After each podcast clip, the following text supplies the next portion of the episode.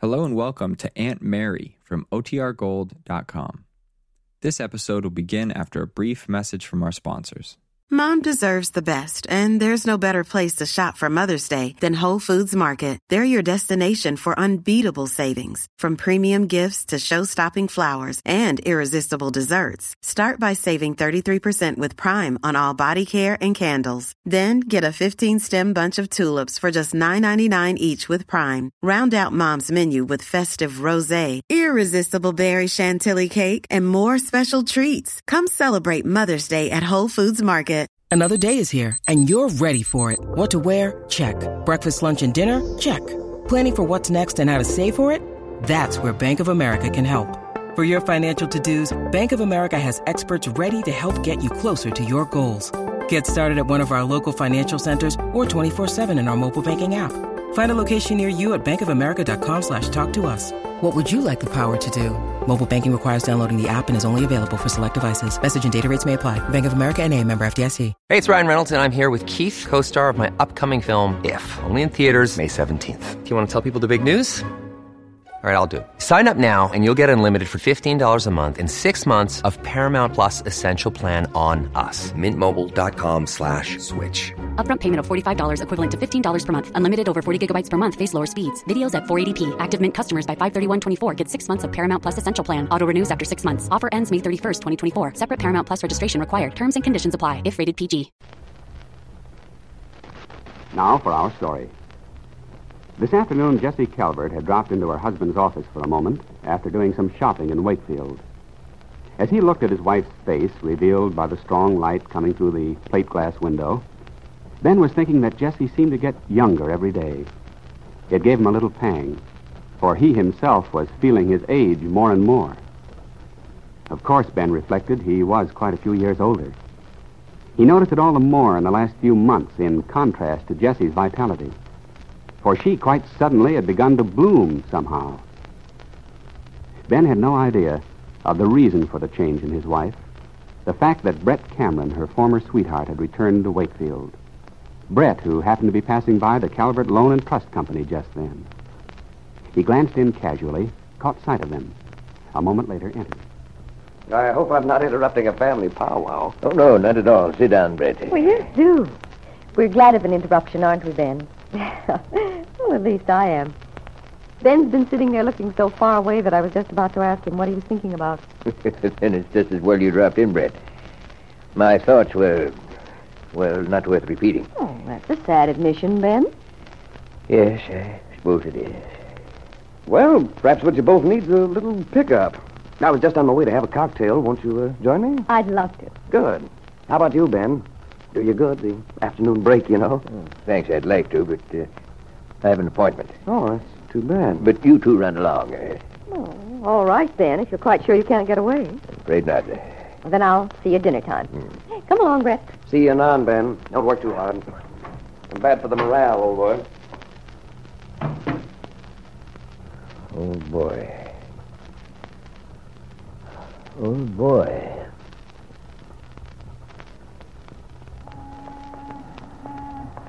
This is quite a break, darling, running into you. Was it? Well, yes. Or maybe you're not so glad to see me as I am to see you. Well, I'm surprised you can even consider the possibility of such a thing. it isn't much like me, is it? Oh, but Jessie, I've I've really missed you lately. I only wish we were at my house this minute instead of being here on Main Street in full view of half the population. What's the matter, Brett? Afraid your blonde girlfriend will see you? Oh, now, Jessie, that's unkind. Unkind? Well, not at all, considering how palsy-walsy you and Lily have become. Don't be absurd, darling. Besides, I haven't seen Lily for days. Oh, my heart bleeds for you. Jessie, as I've told you before, Lily Devine is just a matter of expediency. The more I'm seen with her, the less likely it is that anyone will link you and me together. One has to be sensible, cautious. Yes, especially if one can have a good time in the meanwhile. I mean, if you're going to find a girl to use for a smokescreen, it's particularly nice if she happens to be so well put together. yes, isn't it? And on top of that, you're so smug about the whole thing. It's because I have nothing on my conscience. Well, I'd say it was because you didn't have a conscience. Another way of saying the same thing. But please don't bicker with me, Jessie. You've no reason at all to feel insecure. You're very essential to me, my dear. Are you sure it's I who's essential? Or is it Ben's money? A happy combination of both. Lovely as you are, Jessie, dear, without Ben's money, I couldn't begin to enjoy your company the way I hope to before long. On the other hand, it wouldn't be nearly so enjoyable to have just the money without you. Well, I'm glad to know you consider me equally important. Knowing the end you have to be wealthy again. Ah, it'll be wonderful, darling, believe me.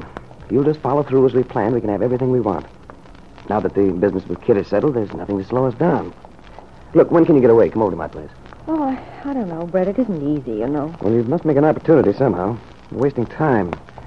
The sooner we go ahead with the final stage of our little scheme, the better. So try to make it in the next few days, huh? Yes. Yes, I'll try, Brett. And at that same moment in the office of Dr. Lewis, Jessie's husband had just finished dressing after an examination. Well, Lewis, what's the verdict? Hold on a minute, Ben. It isn't a question of giving you a straight yes or no. What I want to know is, do you see any change since the last time you gave me a once-over? Well, uh, that was about a month ago, wasn't it? About that, I should think. Am I worse? Ben, the condition you have isn't the sort one can give, uh... Well, it's difficult to predict definitely.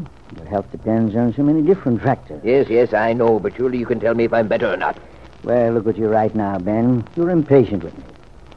The minute you run into the slightest irritation, you, you explode.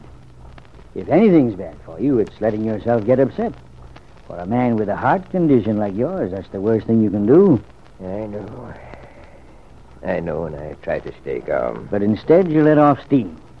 Yes, I suppose so. I've tried to be sensible. I watch my diet, careful on the stairs, Oh, all that sort of thing. It would be a whole lot more important for you to watch your temper. Well, suppose I do. Suppose I manage to control myself, relax, and so on. Follow your orders to the letter. How do my chances look to you then? Well, it depends, Ben. If you follow a few suggestions I have to make, and all things being equal, you ought to get along fairly well. I can't say for sure, however. In other words, you don't know whether I'll live for 20, 30 more years, or whether I'll suddenly pop off tomorrow. That's right, Ben. Although, to be frank with you, I'm inclined to doubt the 20 more years, let alone the 30. Eh, I see. After all, a man doesn't need to last that long to feel he's had a full lifespan. No. No, of course not. I realize that. You said you had some suggestions, Louis. Tell me, what are they? And in the first place, I want you to take a rest every afternoon. A nap, you mean? Good heavens, man. Well, you ought to lie down for an hour and a half at least. But look here, Louis. W- what about my business? I can't afford to leave the office every day like that. You can't afford not to. Very well. What else? How about the stairs, Ben? The less climbing you do, the better it will be for you. Your bedroom is upstairs at home, as I remember. That's right. I want you to settle into a room on the ground floor. That will eliminate a lot of trips. You go up to change to get a fresh handkerchief, change to get a fresh handkerchief, change to get a fresh handkerchief, and that sort of thing. Probably you'd be surprised how often you trudge up and down. That's why I want you downstairs. But I can't do that. And why not? Oh, blasted a lot of reasons. My wife, for one thing. I'm sure Jessie will cooperate when you explain it's my orders. But I don't intend to explain, Louis. Jessie has no idea I'm having any trouble at all.